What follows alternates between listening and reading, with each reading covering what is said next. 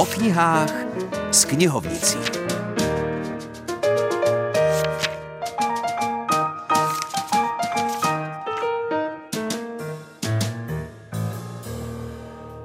Hezké nedělní odpoledne přeje Filip Černý.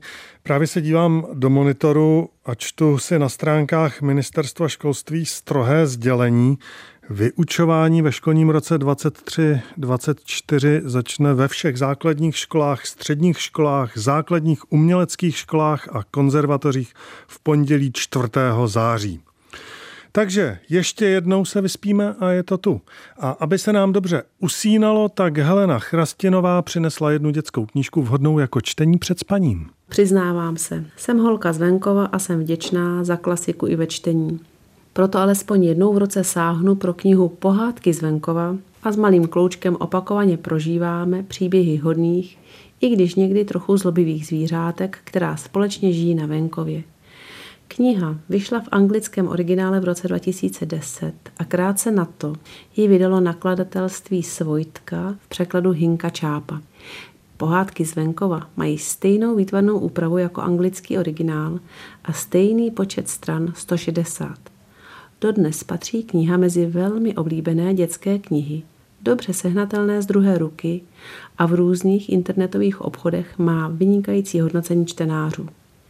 Kniha patří mezi knihy vydávané jako první čtení v pevné vazbě s velkými písmenky pro malé čtenáře i unavené oči rozespalých rodičů.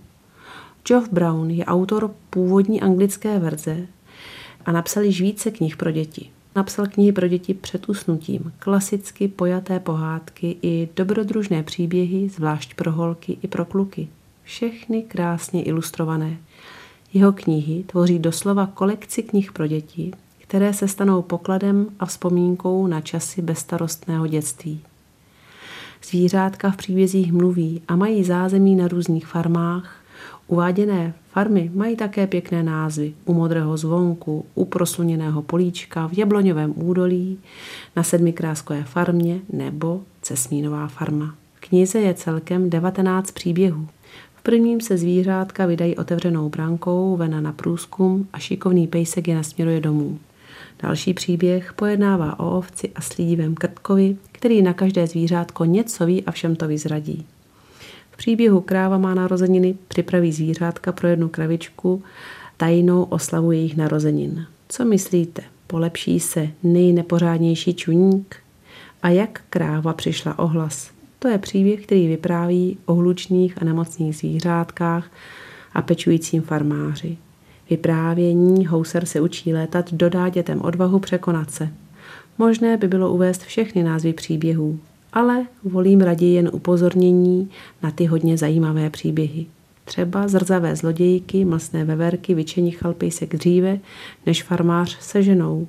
A slepice si poradili s lišákem. Nový traktor přestal vadit koníkovi, protože na farmě nakonec bylo dost práce pro oba dva, tedy pro traktor i pro koně. Kniha je velmi vhodná pro děti, které znají zvířátka a mají někoho, kdo zná život na farmě a krásně jim vše počtení ještě vysvětlí a společně třeba nějakou farmu navštíví.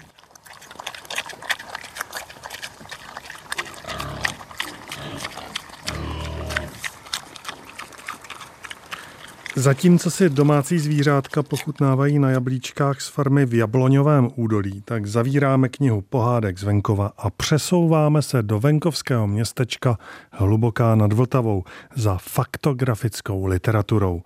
Židé v hluboké nad Vltavou, tak se jmenuje nová knižní monografie, kterou napsala historička Blanka Rozkošná spolu s redaktorkou hlubockého zpravodaje Alenou Mitr. Mapuje osudy komunity, jejíž život ukončila druhá světová válka. Moje otázka na Blanku Rozkošnou.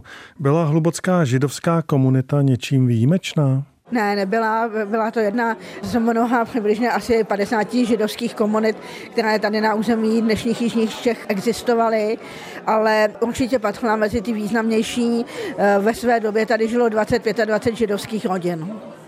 Jak jste se dostal vy vůbec k tomuto tématu, že jste zpracovala zrovna hlubokou nad Vltavou?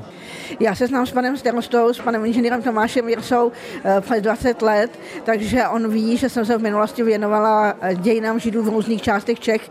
Dneska tedy pouze už jenom v jižních Čechách a slíbila jsem, že pro něj tu práci udělám. Bylo těžké sehnat archivní materiály nebo vůbec prameny, ze kterých jste vycházela?